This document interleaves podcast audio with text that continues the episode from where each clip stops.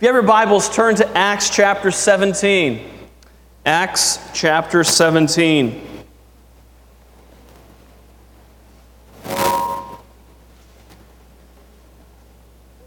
You ever confuse somebody when you mention something and they misunderstood you?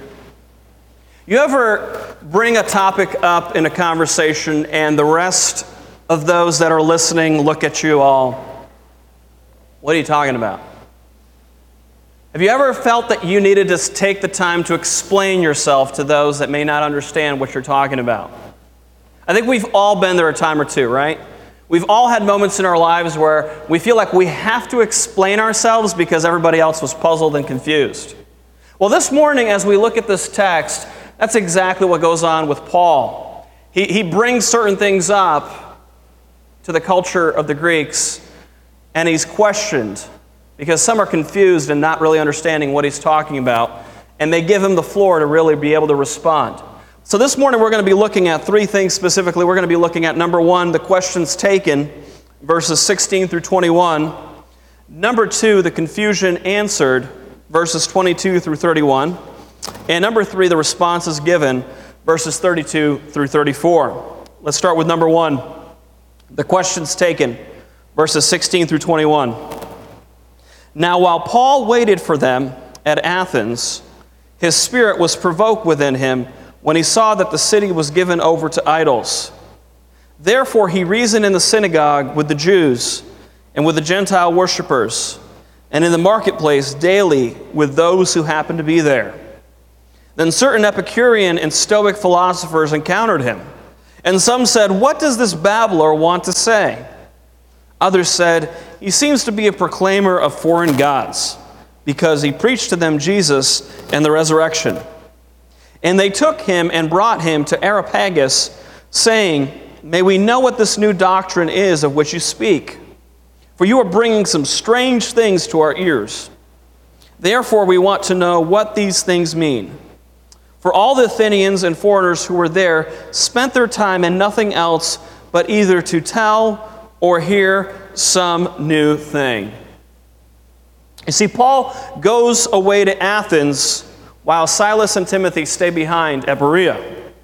This does not stop Paul, though, from continuing to minister. Just because his partners weren't around did not mean that Paul now quit doing the gospel ministry. In fact, that still emboldened him to do it again. As he's there in Athens, he is disturbed by the idolatry that he sees there. In fact, Paul, as a reminder, was a Jewish Pharisee. So for him, this was almost a totally different culture that he's seeing here. If Paul stepped into our cities here in America, what do you think he possibly would think? If he stepped in, let's say, Seattle, what would he say about that city? What would he say if he were to step into San Francisco? What, were, what would his thoughts be? Maybe Boston, for those of us in Massachusetts. Or even here in Springfield. What would Paul say if he saw our culture setting here in Springfield, Massachusetts? You see, all of those things that we see here in this text is sometimes things that we just don't consider. We don't consider what it is that our culture really reflects.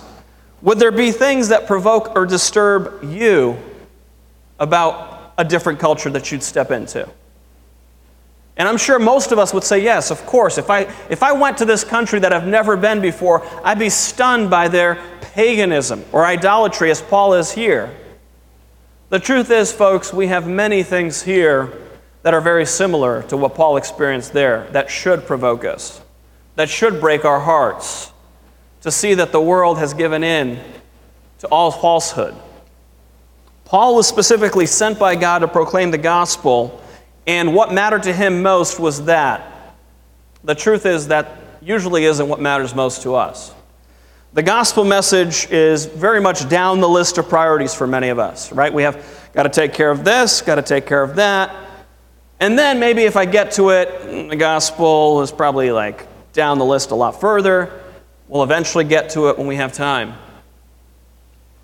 See, one of the things that I think is, is really a conviction here that as I've read this text and started thinking for myself does my heart break when I see the world in the state that it's in right now? Do I get, if you will, provoked as Paul does? And I have to be honest, at times I feel like I've just gotten used to it. I've just gotten used to the world being as wicked as it is. It's to be expected that they do these things. And what's unfortunate is it's, it's expected that they will not come to saving faith sometimes. And God's called us specifically to reach others around us. You see, Paul does not take a break from ministry, but rather makes it a point to continue. He continues reasoning in the synagogue, and the Gentiles as well, including the marketplace there, where people are gathered. It's exactly in this spot, in discussing this in the marketplace, that Paul piques the curiosity of the Epicurean and Stoic philosophers of that time. They're intrigued by what Paul has to say, though they don't really completely understand him clearly. There are many different differences, if you will, between these two competing philosophies. We're just going to mention a few so you know where they come from. The Epicureans were disciples of Epicurus. Ultimately, they held to pleasure being the ultimate greatest value to man. To specify living life without fear, pain, at peace was the goal of every person that bought into this philosophy. They taught that divine gods did not bother to really be interested in the affairs of humanity. Organized religion to them was worthless because there's no accounting in the afterlife as it is according to them. Everything in life was a product of chance, and once you died, that was it. So enjoy what you can while you have it here on this earth. This is actually still quite prevalent today, including many who once held to the Christian faith who turned to this form of belief, where many of the moral codes of Scripture are redefined and borrowed from this very philosophy, which is really ultimately moral rel- relativism. The modern form of this would be util- utilitarianism, which teaches the following points. These are the main points that this teaches. Pleasure or happiness is the only thing that truly has intrinsic value. Which is why even Christians buy into this philosophy without even realizing it. How many of us have heard it's important that you're happy. As long as you are happy. How many of us have heard that? Still with us today. This philosophy has not died out. And unfortunately, it's infiltrated the church today, where people's priority are, is their personal happiness and what makes them feel good rather than what God's Word says. Here's another point actions are right insofar as they promote happiness wrong insofar as they produce unhappiness. So if it makes me feel good, then it must be right. If it makes me feel terrible, then it must be wrong.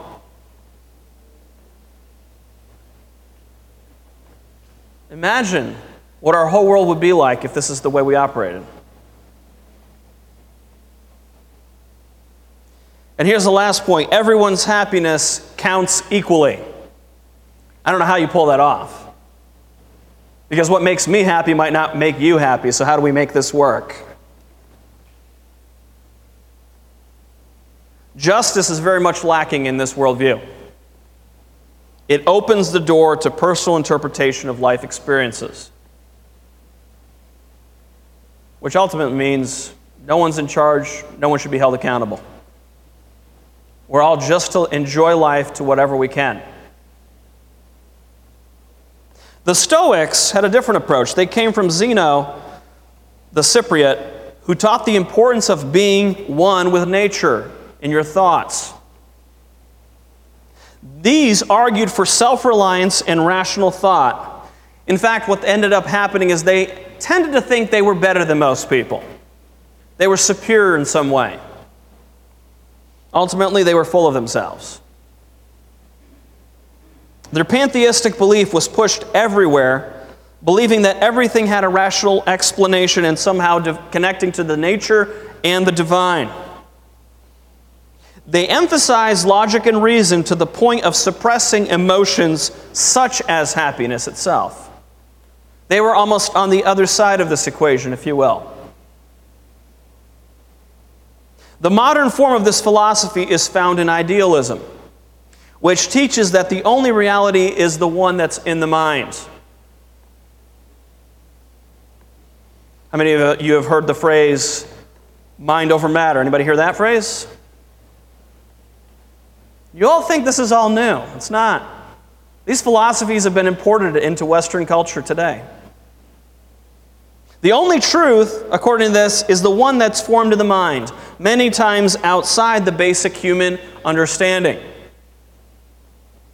New ideas are especially fascinating for idealists because the ideal has not yet been realized because it hasn't been thought of in the mind. And it's that idea that connects us to the divine. Because all of us have that spark of divinity in us. What fascinates the Epicurean and Stoics is that Paul is bringing something new to the conversation. His emphasis on Jesus and the resurrection is what piques their curiosity. Now, something that's interesting is the word for resurrection is the same word for a Greek god, anastasis. Very interesting. That could be one of the reasons they were piqued in their curiosity with Paul on this. These schools of philosophy called Paul here in the text a babbler, which was implying that he would have taken different ideas and kind of thrown them together. And that was the accusation against Paul because some are proclaiming that he's coming up with a new God by mixing things together. Needless to say, they invited Paul to the debate that they held in the Areopagus, or Mars Hill, if you will. Because to them, it was simply something that they were always looking forward to, which was discussing philosophy and the newest thing that was out there. Look at what verse 21 says again. For all the Athenians and the foreigners who were there spent their time in nothing else but either to tell or to hear some new thing. They always wanted to hear something new. Frankly, whatever they've already heard about, known, was old, they needed something new. And unfortunately, this kind of way of thinking creeps into our theology as well as believers. Which is why many of us don't hold the gospel as precious as we once did. We think we've kind of graduated from that. I need the deeper stuff. The gospel, eh, that's basic. And unfortunately, we leave it behind and try to continue to build without that being the standard and the foundation. Christ is the cornerstone, the gospel's built on him. What these people were interested in doing is just postulating their points. And listen, that, that's one thing I, I will strongly stress till the day that I die is it's not enough to know all these new things in the Word of God if you're not doing anything with them, and I'm not doing anything with them. There has to be something that you do with the things that you've learned. And you ought to not let go of the old things that you've learned as well. How many of you have ever taken a test in school and you had this big review section for the final exam? Anybody remember that? The final exam always had a review section, right? You had this from the new material you just covered, and this goes all the way back to the beginning of the year, and you almost forgot it, but then you realize I need to study that for the final exam, right? Well, that's the way it should be in our Christian faith. You don't stop learning, you don't stop building on what you've already learned, and you review the things you've learned. How many of you have read a book and really you only remember maybe one thing out of that whole book? If that. How many of you have ever read a book, you recommended it to somebody, but you can't even spell it out what that book was really saying? You ever done that? Oh, I love this book. What is it about? I don't remember. Folks, this is why it's important to be in this. We forget. We forget. Right here, this, this is what gave Paul the opportunity, though.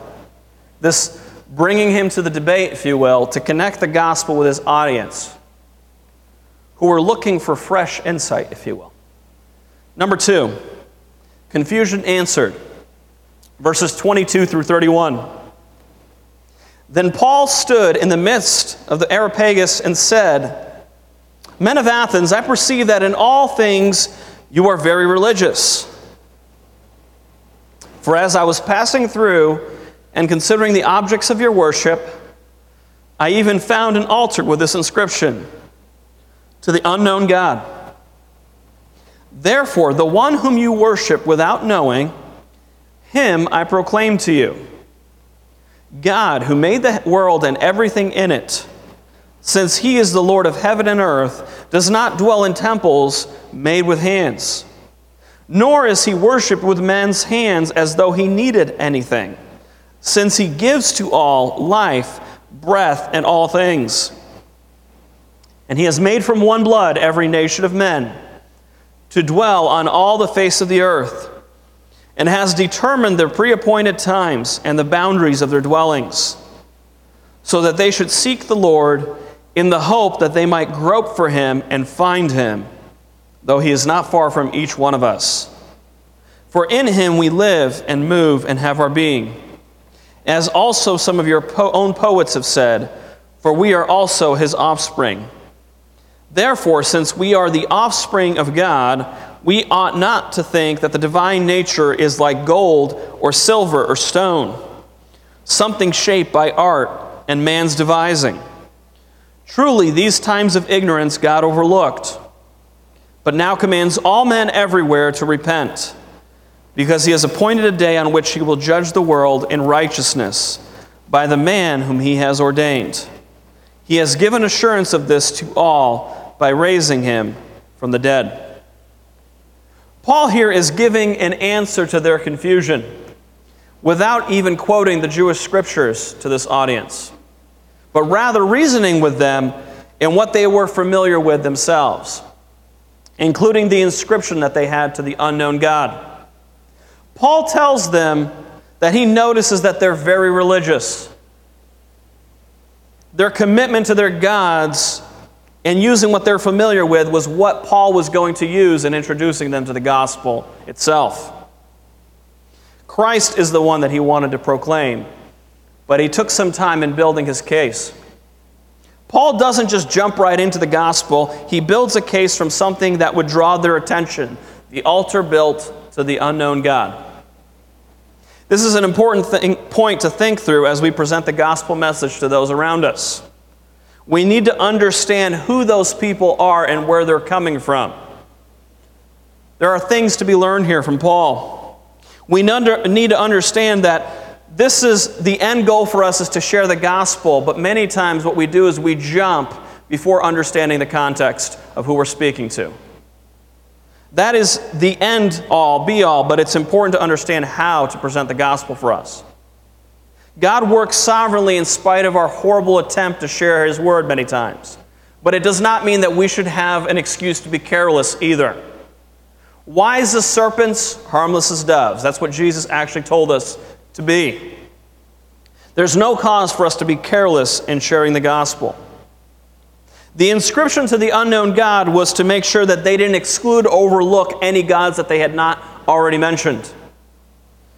And those gods that they didn't mention, they didn't want to potentially still harm their city. Paul gives them a connection to this unknown God by telling them that he knows who this God is. This God that they're unaware of is the only God that essentially exists.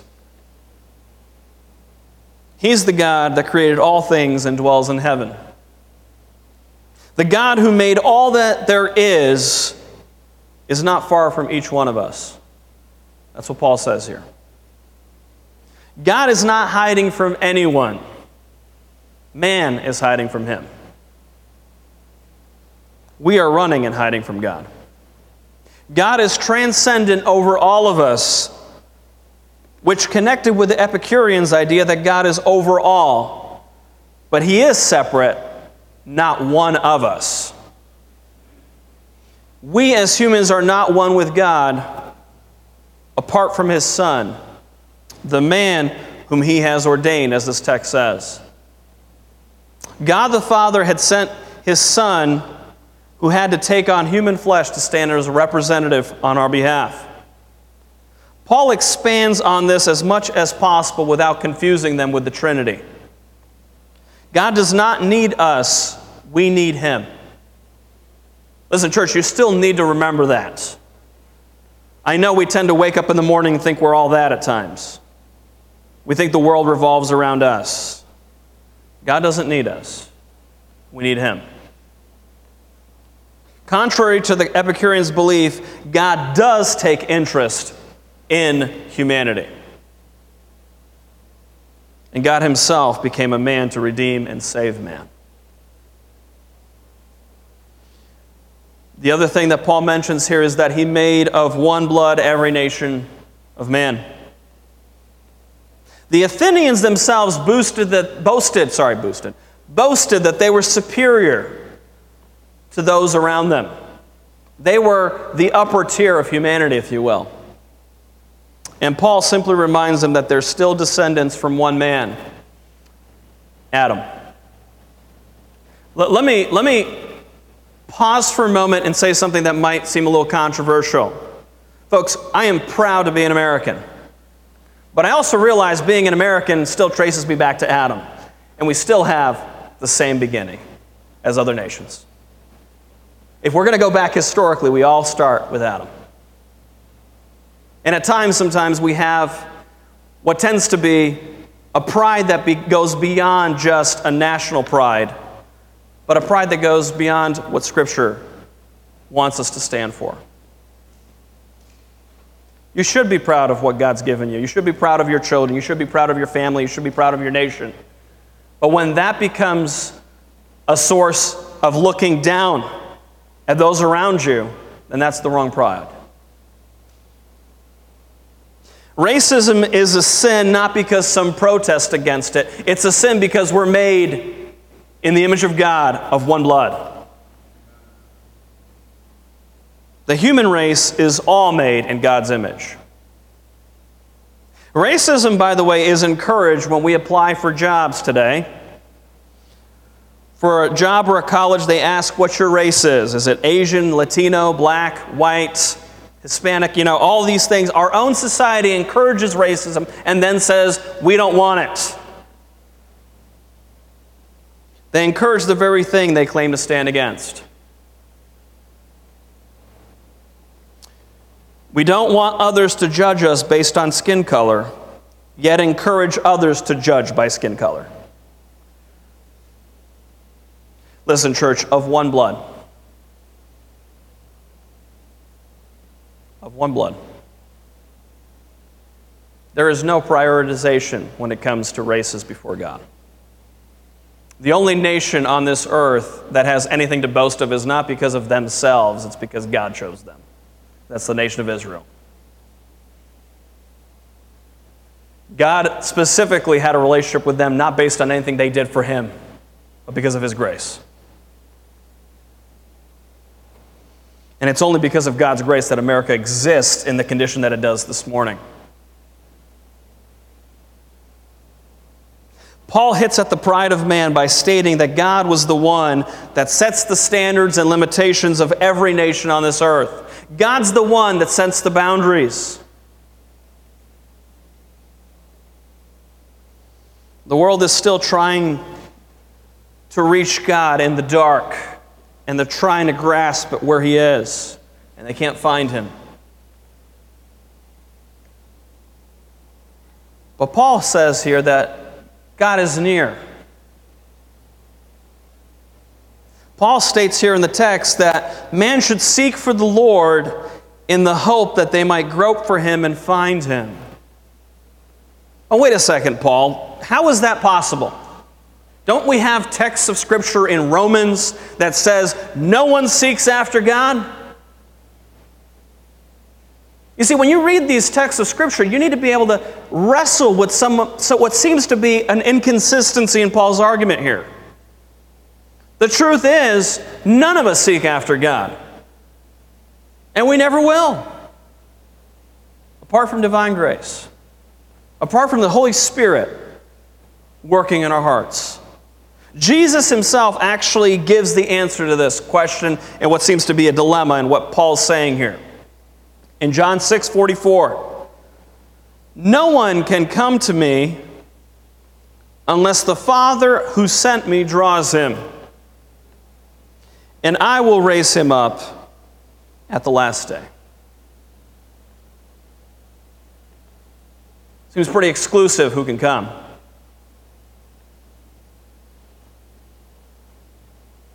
But I thought everybody has the same exact opportunity. God is the one who satisfies each of our needs, and He has no needs Himself. We exist simply because He made it so. You and I are on this earth simply because God has declared it to be. The children you and I have as parents are the ones that God wanted us to have. The siblings that we had growing up are the ones God decided we were going to have.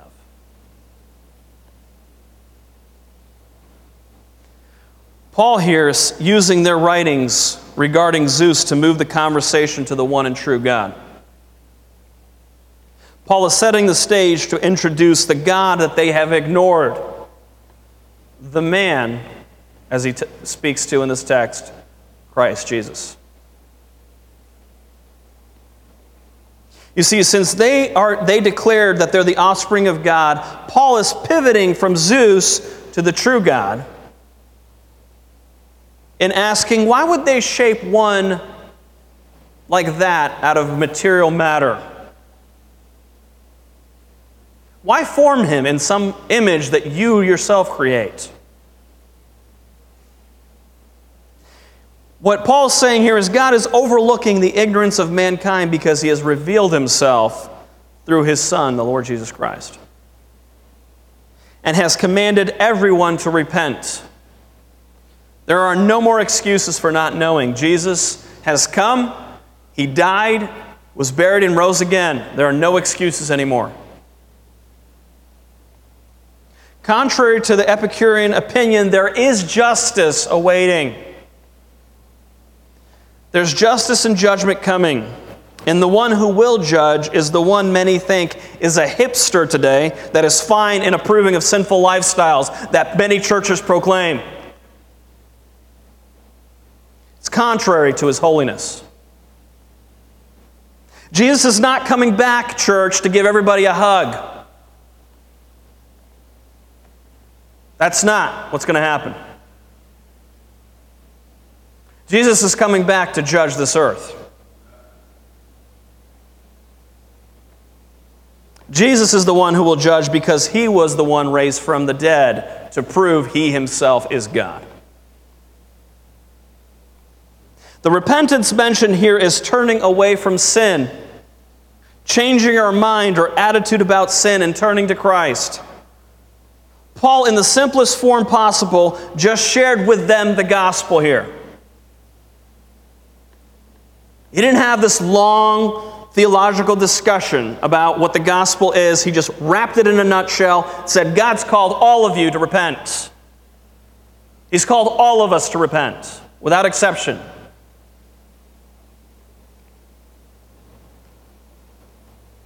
It is simple faith in the Lord Jesus and that He is Lord risen from the dead that saves. The reason it is vital to repent of sin is because so many approve of the sin that they supposedly repented of when they came to Him. Repentance is not a one time I feel bad for something wrong I did. Unfortunately, it's taught in too many churches today. I felt so bad I did this one thing that was horrible. Lord, please forgive me. And we go right back to doing it again. And we don't even care. It's declaring war on the sin that's within us. That's repentance. It is literally saying, here's my sin and here's Jesus. I want Jesus. It's not holding on to sin and defining ourselves still by the sin that we supposedly think Jesus is okay with. Which is why it's so important that today's culture understand you cannot redefine what the Word of God says. because you no longer have a saving faith. Sin is sin, and you and I don't get to define it. It's not holding on to sin and defining ourselves by that sin and wanting to add Christ.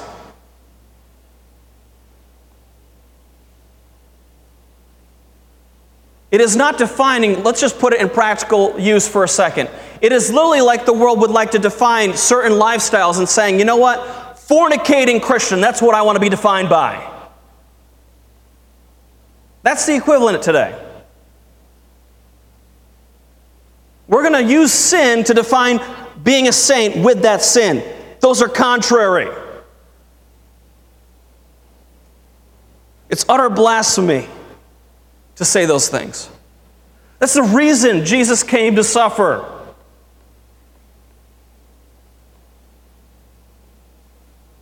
To refuse to turn from sin and in not wanting justice thinking Jesus is approving of our sinful lifestyle is asking for God's judgment to remain on us. A saint that refuses to own sin is not a saint that understands the gravity of sin. And unfortunately, many are self deceived in this area. Because many churches no longer really teach that a lot of things that Scripture said are sins are still sin. Do what makes you happy. Oh, it's still today. That's a lot of the churches today.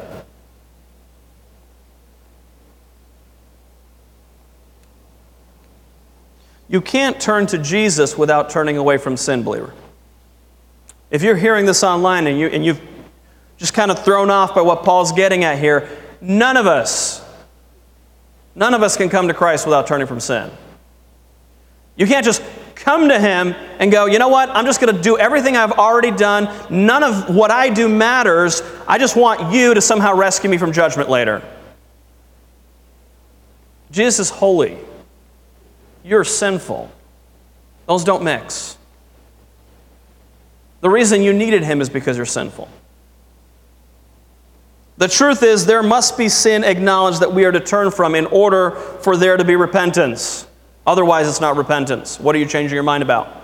If you're still going to keep the same position on sin, then you haven't repented. This can be different for all of us because all of us have different sins before we came to saving faith. Never mind the obvious one, which is unbelief.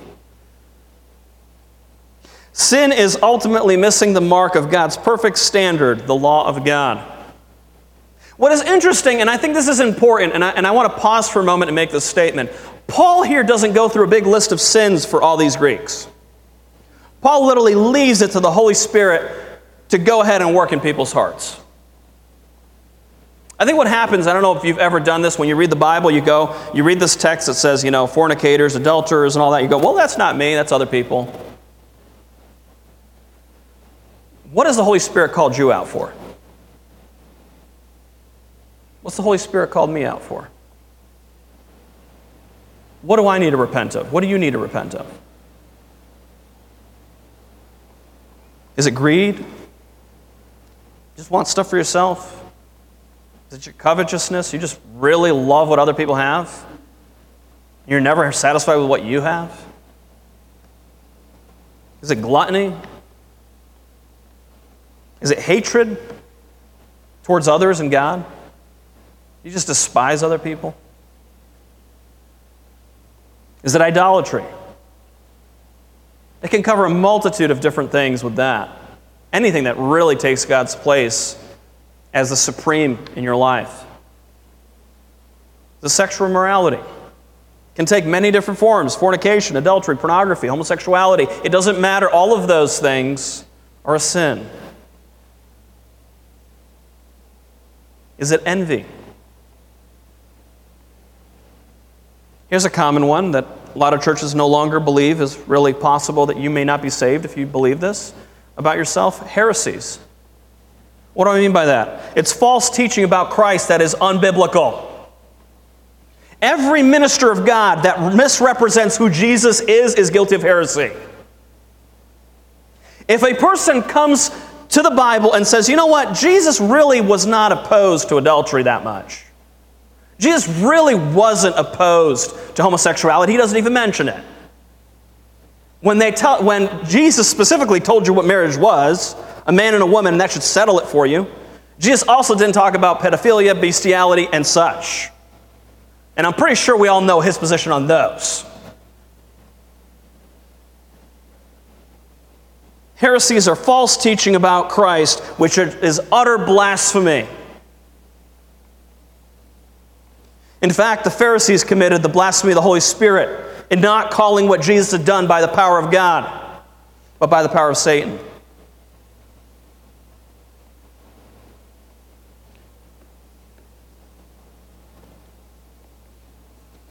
Here's the danger with heresy that I don't think a lot of people have stopped and thought through. You can be heretical in adding things to Scripture that God doesn't even say. You can also be heretical in taking away what God says clearly. And one of the things that I'm going to pause for a moment and make, make a statement here a lot, of, a lot of children that grow up in very fundamentalist, strict homes go the other extreme when they grow into adults. They buy into progressive Christianity, which no longer teaches that half of the things that are in the Bible are really sin anymore. And that's straight heresy from the pits of hell. They no longer believe that what they were taught as a little child was really true. In fact, many churches today, if you really were going to dig into the leadership, they will tell you that hell is no longer real, or they don't view it the same way they used to. That's heresy.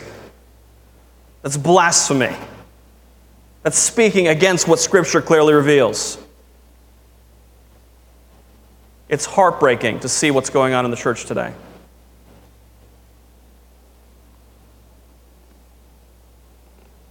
Each follower of Christ needs to make sure that they're not adding or taking away from what Scripture clearly reveals about Christ. John 1 18 plainly states that we have not seen God, but if we know Christ, he has revealed him to us. Verse 18 says, No one has seen God at any time. The only begotten Son, who is in the bosom of the Father, he has declared him. If you know Christ, you know the Father. You know God. If you don't know Christ, you don't know God. They're inseparable. Paul doesn't hold back, if you will. He tells them like it is. You must repent, and judgment is coming. This is the ultimate truth that so many do not want to grasp. Judgment is coming, and God will judge mankind through Jesus Christ. The ones that think they've gotten away with sin will still have to give an account for their sin.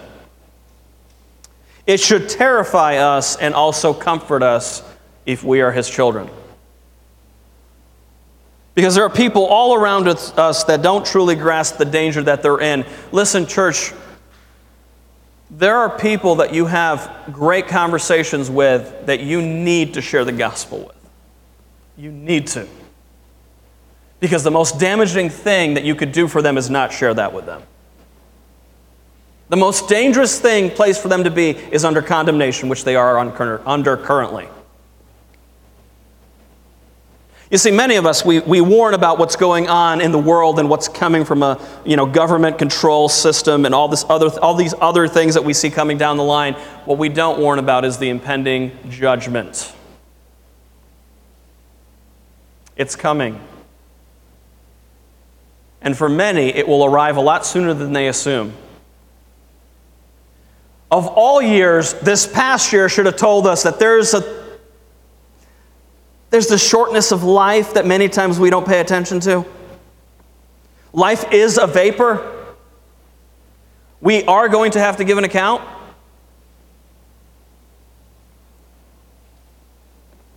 The ones that think they've gotten away with it will not. Listen, the truth is, there are many people that don't know the danger that they're in. And they don't know the danger that they're in because nobody shared that with them directly.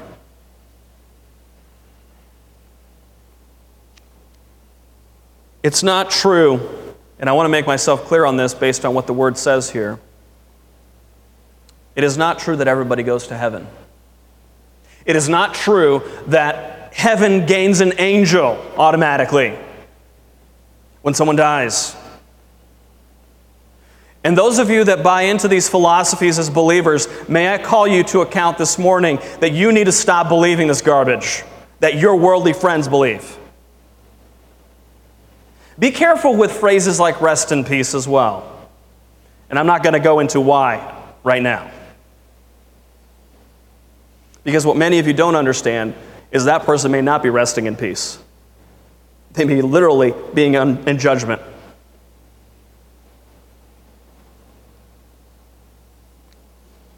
Paul holds nothing back here. He says, Listen, you need to repent. And that's the message, church, that we have to give to those around us. You need to repent.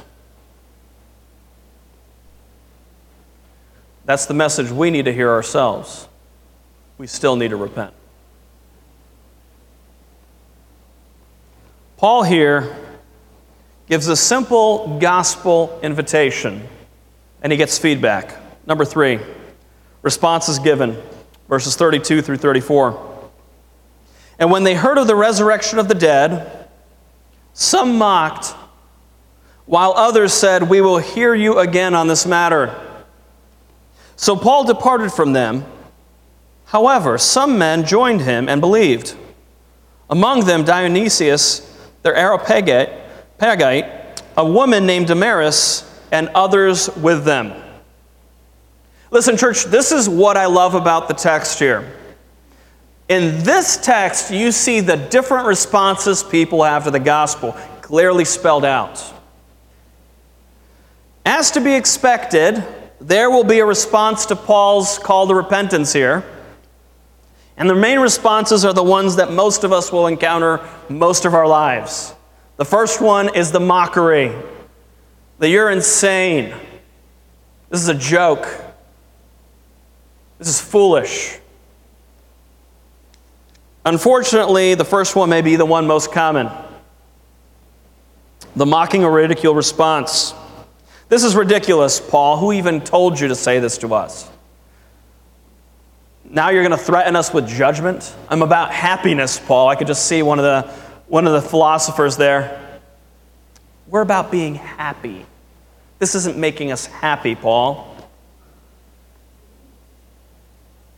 You're a killjoy. Someone rose from the dead and we're supposed to believe that? Nonsense.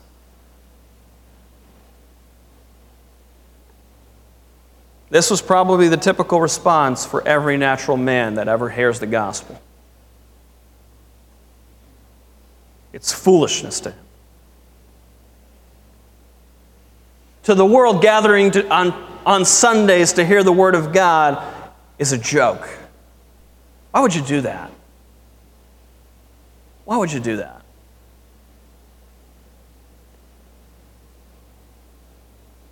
This is stupid. You believe that the church you attend is somehow better than everybody else? You believe that if people don't believe in Jesus, they really face judgment? How could you be so cruel? You're a bigot. Are you kidding me? Church, it's only divine grace that you and I see. And until you and I can go right back to where it all started, will we understand why the gospel still matters today. How many of you remember your first time on certain things? Some of them might not have been a good first time, but let's just be honest. We all remember our first time for certain things, right? First time you got on a bike, didn't go so well. Let's try it again, son. I'm hurting, Dad. The first time you had a crush in school? The first time you remember distinctively being under major conviction of the Holy Spirit? I still remember to this day, when I was younger, having done something that I know God was opposed to and sweating in midwinter and it made no sense to me. It was cold as it was upstairs. And I'm sweating. And I knew it was just God dealing with me. Everybody remembers that, right? We all have this first time. And unfortunately, sometimes the good first time that we experience, we get over. It's not as thrilling the second, third, fifth, thousandth time to do whatever it is that we did the first time. Unfortunately, that's what happens with our relationship with God. We've gotten so used to it. We're so used to the, God, the fact that God saved us, we've gotten over it. Let me tell you something, folks. I think Paul brings up the road to Damascus all the time because he never got over it. It's not because Paul had nothing better to do. It's because Paul understood this was my life changing moment. This is where it all changed for me. Paul only saw when he was blinded on the road to Damascus. You believe that? That's when he first saw. Not with physical eyes, spiritual eyes. Others wanted to hear more from Paul on this matter. They weren't so sure at the moment with all that Paul had just unpacked. So they wanted to come back to Paul and say, listen, let's discuss, thing, let's discuss this thing further. That may very well be the case with others that you share the gospel with. Not everybody, the first time they hear you share the gospel, are going to go, Yes, sign me up. Lord, you have my heart today. Most people are going, That or that's ridiculous. I don't want to hear it. That is the typical response for man.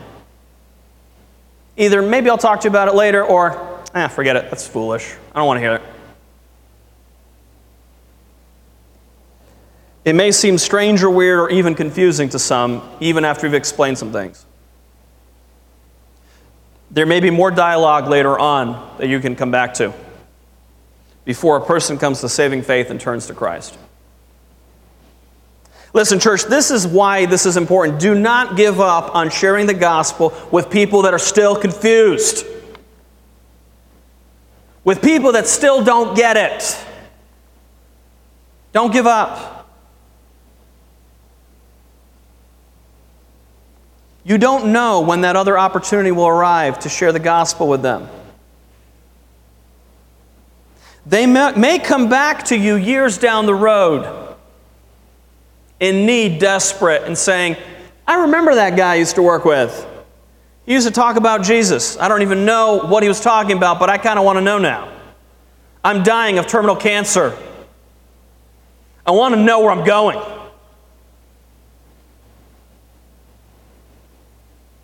This is why it's important to keep sharing. The key to the gospel for us, though, folks, is to live out the gospel. And you live out the gospel by forgiving those around you that have done you wrong, by doing right even when the world does wrong, by legitimately saying what God calls sin is sin and that's what God saved me from. No, I'm not better than you. I've struggled with the same sins you have. God rescued me. I'm no better. In fact, I still get very crazy anxiety that kicks in, and then I have to go back in faith and say, Lord, please help my unbelief. I'm not believing you right now. Hopefully, we can all get the experience, which is the last response in this text of some joining Paul and becoming believers, disciples of Christ. Dionysius was one of the council there that, if you will, switch sides to join Paul. He sided with Paul on the gospel.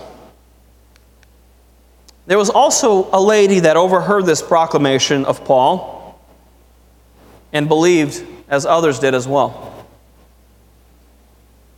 So, in conclusion, church, here's my question Are your beliefs challenged?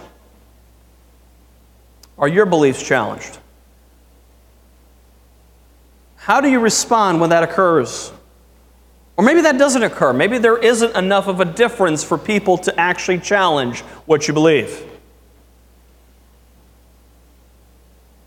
Are you apathetic to the gospel message? Does it no longer excite you that you're saved? Have you gotten used to being a Christian? You just don't feel like bringing it up to people before, anymore. Well, I used to share this when I was saved earlier on, but now I've just kind of gotten used to this whole thing. They don't need to hear it. Listen, there's real danger for people around you. How superficial can we be in not sharing the danger that people are in? How can we say that we believe in eternal judgment and damnation, yet not warn people around us? Are you willing to understand where others are coming from, like Paul did here? Some of us need to do some homework before we try to reach people around us. You need to know where people are coming from before you try to reach them with the gospel sometimes. It's good to brush up on the areas of your theology that are weak, church. For example, if you do not have a good grasp on the Trinity, not everybody's going to want a conversation on the Trinity, okay? Just say that right up front. But some will. Some will. And if you don't know how to defend your position, you might want to brush up on that. If you're weak in your view of Gnosticism, which is still prevalent today. You should brush up on it. You should read books like One or Two by Peter Jones. It was a book recommended years ago for a reason, still recommended today. One of the most important things that you can do, believer, is to live a consistent life before the world. To love your wives as Christ loved the church, husbands. For wives to submit to their own husbands in the fear of the Lord. For children to obey their parents.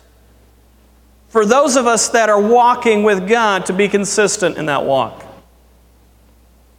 To treat others the way that we would want to be treated. You know, the golden rule that everybody talks about, but many of us don't apply.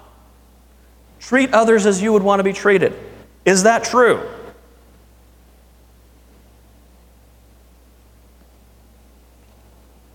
What you ultimately believe about God will come out in what you live before Him and others. Repentance is not a one time event or a temporary change of mind. It's a constant battle in your mind to turn from the things that take God's place. If you don't know Christ, you're watching online, this just seems foolish to you. It's ridiculous that we even proclaim this as a church. I hope you understand the danger you're in. I hope you understand that we pray that God Himself reveals Himself to you and the importance of Christ. As it says in verse 30 and 31 Truly, these times of ignorance got overlooked, but now commands all men everywhere to repent, because He has appointed a day on which He will judge the world in righteousness by the man whom he has ordained. He has given assurance of this to all by raising him from the dead.